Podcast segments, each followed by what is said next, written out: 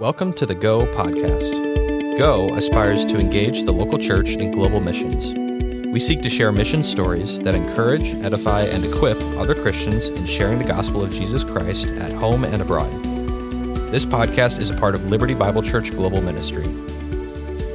Your hosts for Go are Cami Santner, a missions partner with Liberty, and joining her is Kevin Cram, pastor of global engagement at Liberty Bible Church.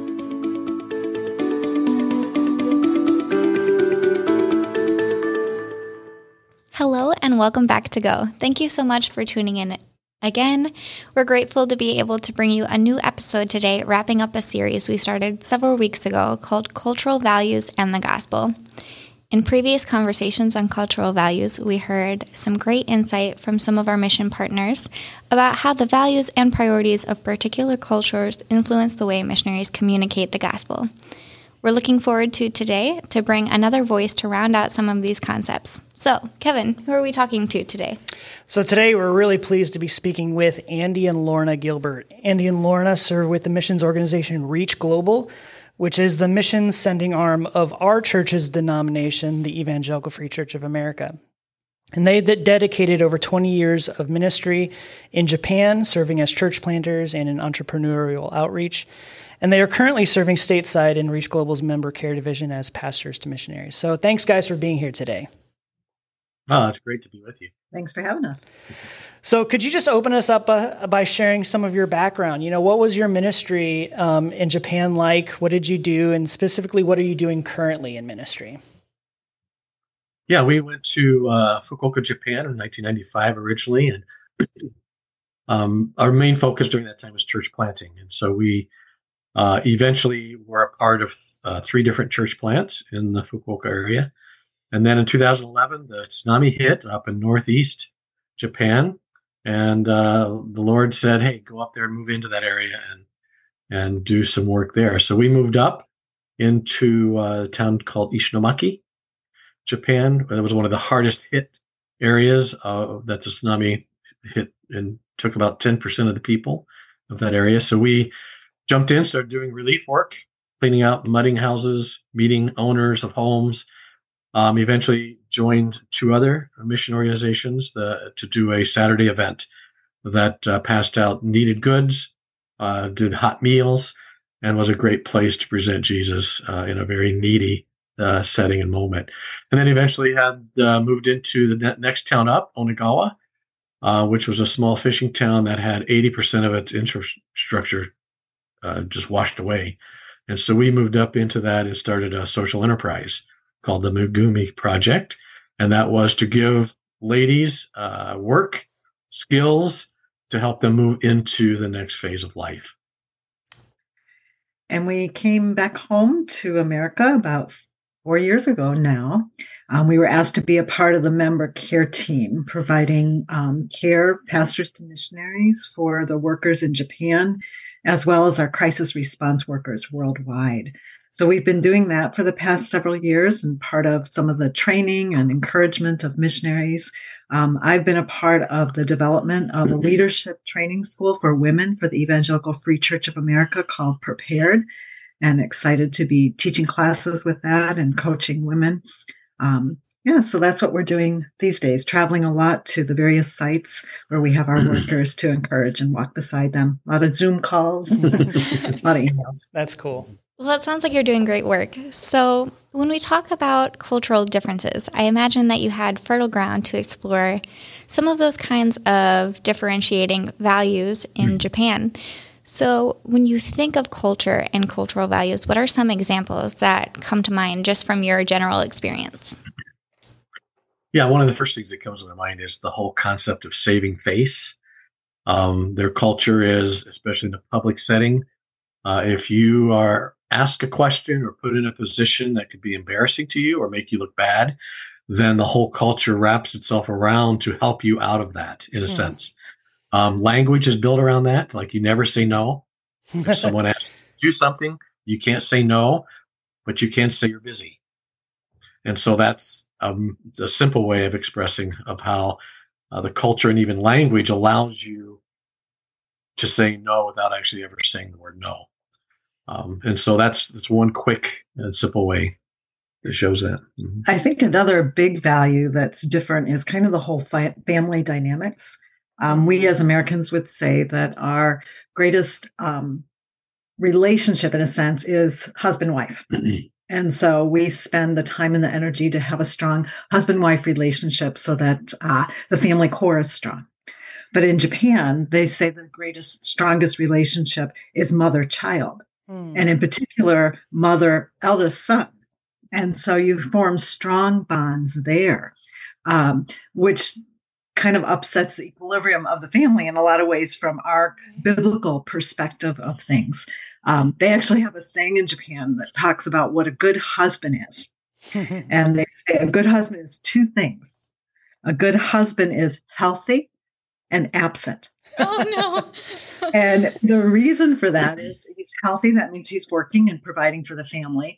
And he's absent. It means he's not more work for the wife so she's putting all her time and energy into the children and so it's uh, she doesn't have to worry about him. If he's healthy and absent and he, he's providing for them. So some wives don't even know um, really what their husbands do at work. There's no such thing as you know company picnics with the family. Mm. um, if you get a wedding invitation um, for work people it's usually just for the husband we had a missionary accidentally show up with her husband to a wedding and they didn't have a place for her. Oh, it was no. very awkward setting because we just assume, you know, something like that includes the wife, but it really doesn't. Husbands have their whole separate life. And so it just makes it very different when you're trying to reach out to families. The highest divorce rate in Japan is among retirees.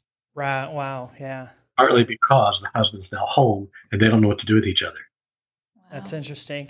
It is fascinating. When I, I was actually in Japan uh, a couple months ago, and going around Tokyo, we we'd enter these neighborhoods of Tokyo that were all like magnets for these. They would call them salarymen, like the the businessmen that would you know take the train into Tokyo on Monday and literally spend all their time and nights in mm-hmm. in the city before they went out to their families on the weekend and right. they they would have their own little hotels and they would have their own little karaoke bars and their own little cantinas it was just a weird culture just we i just had never experienced anything like it but it kind of speaks to that kind of priority of relationships and things like mm-hmm. that that you're talking about mm-hmm. well kind of adjusting to to not not just the culture but our experience of different cultures when we talk about someone moving into another country uh, they usually talk about the disorientation that people experience when they're adjusting to these new values.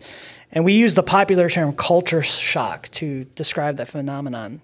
So, kind of being in the care side of ministry, I'm sure you've encountered that in new missionaries and probably have experienced it yourself. Um, so, what is it like being immersed in another culture, and why is that so disorienting for a person? Yeah, I mean, you have obviously have the language differences, and most settings that by nature puts you in an infantile position, mm-hmm. which is for most of us adults is very uncomfortable. We like to know who we are, what to do, when to do it. But now you are in a position you know virtually nothing. And then all your cultural clues are gone. Right. You know, you know, for example, when someone has you over to their home, you know, in America, it's kind of clear when it's time to leave. Sometimes dialogue ends. But in Japan, it's very different you. Uh, it's when they change, you know, they've been serving you tea, and all of a sudden, an hour and a half later, that suddenly they're serving you coffee. it's, it's the change of drink that's a cue they think it's time for you to leave. That's interesting. So your cultural clues just are completely different, and so you're lost. You know, you're you're setting in every situation expecting a certain clue to come out and it never comes. But they're giving you the clues in their own culture and you're not picking them up.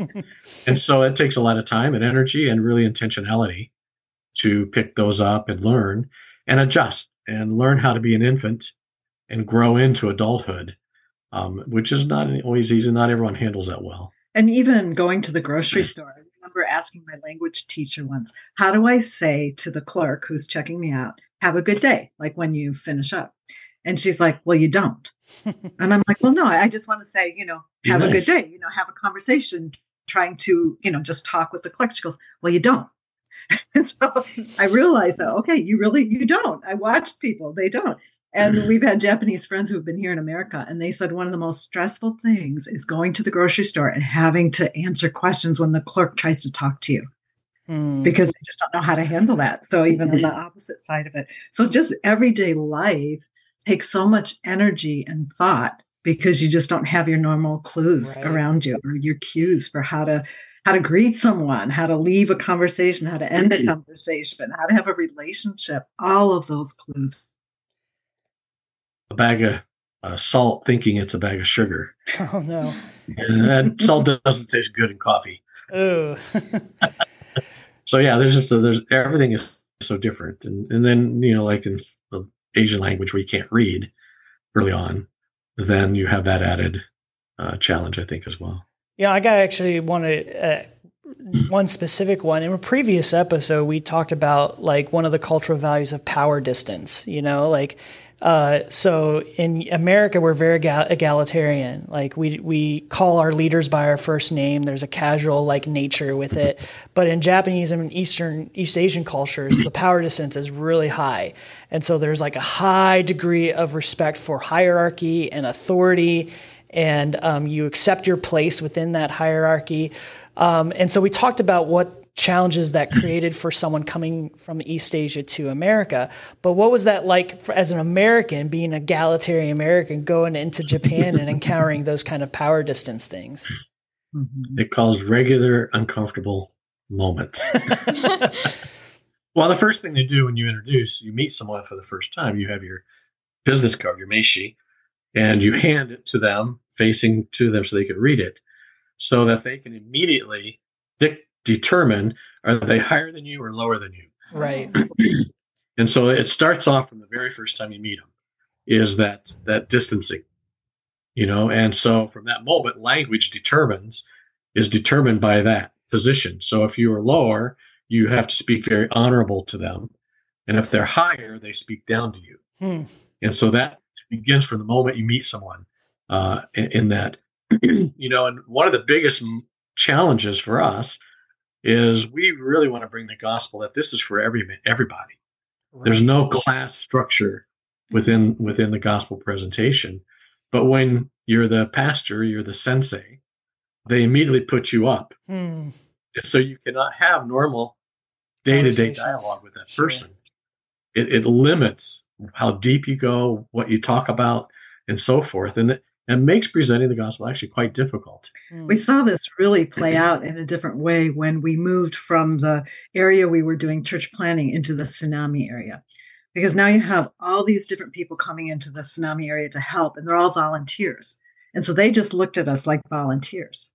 So we went from being like Andy Sensei and Lorna Sensei, you know, like Teacher Andy or Pastor Andy, Teacher Lorna, to being um, Andy Kun and Lorna Chan, which was Kun means like what you call little boy, or it's an endearing term. It's like what you call your child. And Lorna Chan is like little girl, you know, and, and so the, the relationships that we had in the tsunami area because of that hierarchical piece being gone was just in night and the opportunities to just speak with people and befriend people and to walk That's beside people interesting. Was so different. And it would be funny because sometimes somebody from the South would come up who knew us as Andy Sensei and Lorna Sensei, and they'd be calling us Sensei, and people are like, "What?" Well, they would call get, get about sensei, and people looking around, who is that? Because we That's funny. purposely played that down. We we did not want to be called sensei. We we liked the fact that we were just a, a person walking with them in life, Hmm. and it was, it was a huge difference in, in ministry opportunities as well. Yeah, absolutely. So I kind of want to just circle back or, or continue on the theme of cultural values that you observed in your time over in Japan. In particular, I'm curious to hear about your understanding of the the honor and shame value in East Asian cultures. I think the concept is is pretty significant for just our general understanding of, of what we mean. But maybe you could explain what exactly that, that value is and how those values manifest themselves in Japanese culture. Yeah, as I was even talking just briefly, um, you know, the whole sense of honor starts off from the first time you meet someone, and then it just goes up. You know, according they have different languages based upon how high of a honor, like to God, is the highest honor. of The emperor gets the same language as God because they still kind of consider him a god. Is a whole different language thing that gives honor to them, and so that it kind of builds to your boss, your boss's boss, and then it just kind of goes up like that. And with that, then kind of honestly, the opposite is the higher honor you have, the more shame you can bring Hmm. to someone. And so it really is very much a place of power m- most of the time, uh, not just a place of honor. It's, it's a place that they can uh, really put you in your place. Uh, simple thing the pastor we worked with when we were first in Fukuoka was learning Japanese. And uh, his, you know, as the pastor, he was kind of my senpai. He was the guy above me. And so I had to give, tried to give him honor. But he told me once, he goes, You know, my two year old speaks better Japanese than you. Oh, no. And I'm sitting there, yeah, I was a little bit offended, to be honest with you. Yeah, like of Well, course. She's grown I up with think it. anyone would have that reaction, yeah. But over time, I realized that that was just very much a Japanese position of shaming me, not to embarrass me as much as to challenge me to do better. Hmm. You know, actually, I want I want to explore the, the the flip side of that honor with the shame because when we think of shame in our Western culture, we just more associate with the negative emotion, like, oh, I feel bad about something. But shame is so much more complex and deeper in these types of cultures and societies. Can you maybe speak a little bit about like what do we mean when we talk about shame and what is its function as a cultural value in Japan?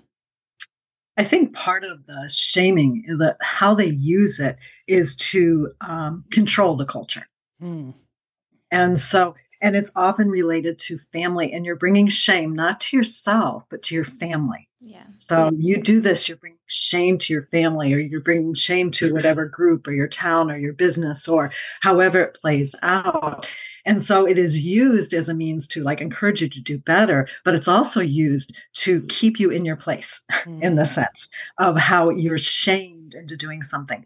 And you could see this in the business world with men who commit suicide. Um, who've maybe not done well in the business, or even um, group of bankers years ago had embezzled money and they all committed suicide um, because they have brought shame to their family. They have brought shame to their company by their actions. But now you have the opposite, the honor. It's the honorable thing to kill yourself. Wow. And so the way to get out of the shame is to do the honorable thing, which in this case is to kill yourself. And then it provides for your family um, because you still get insurance money. Life insurance. insurance isn't canceled on suicide. Yeah. Really, that's so fascinating. That's very Yes, different and- from here. Yeah. Well, it goes back to the Bushido, you know, the, um, what do you call it? Harakiri, you know, the seppuku, killing yourself when you get captured by an enemy. You kill yourself. That's an honorable way to end versus they capture you and which is a shameful way. which is a shameful way to get captured. So that's where the whole self, you know, committing suicide and it kind of, even though they don't do that physically, it kind of lingers that that old Bushido Right. mentality lingers into contemporary culture through that means. Wow. But there's still an honorable time to kill yourself in order to, um, you've done something very shameful. That's Wow. that's wild. So you mentioned a little bit when we talked about power distance and hierarchy and and but what are some also some of the other challenges or obstacles that you have found that uh, these differing cultural values create for people trying to communicate the gospel in Japan? Um, like, what are some of your experience in learning how to effectively bridge that cultural gap, so to speak? I think one of the biggest challenges is I think when you're in order to really present the gospel, you got to get to know people. It's a relational thing for the most part, right? And so what we always have always done in America is part of that is just being vulnerable. It's sharing the struggles you had and what led you to come to Christ. But in Japan, the spoken word is a public domain.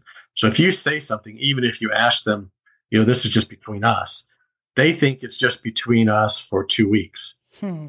Because if you've told them something, you're going to tell everybody else.